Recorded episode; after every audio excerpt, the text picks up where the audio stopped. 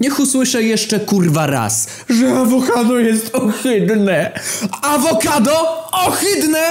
Weź człowieku tę swoją pustą łepetynę i leć do Nowego Jorku, tam gdzie Kevin McAllister rzucał se główkami w takich debili jak ty. Jakim trzeba być bezguściem i jak bardzo trzeba mieć upośledzone kubki smakowe, żeby kurwa powiedzieć coś złego na cud natury, masło Boga!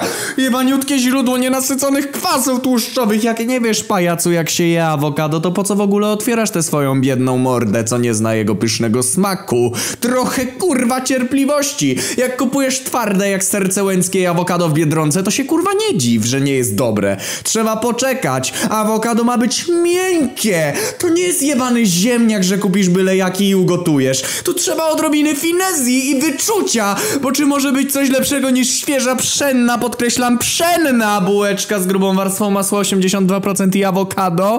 Nie może, kurwa, no nie może! I nie zapomnij, debilu, to trzeba posolić, bo tak właśnie wydobywa się smak z jedzenia. Wiesz w ogóle jaka jest inna nazwa na awokado? Smaczliwka wdzięczna! Choć tak naprawdę powinna się nazywać zajebista smaczliwka, ty niewdzięczna kurwo.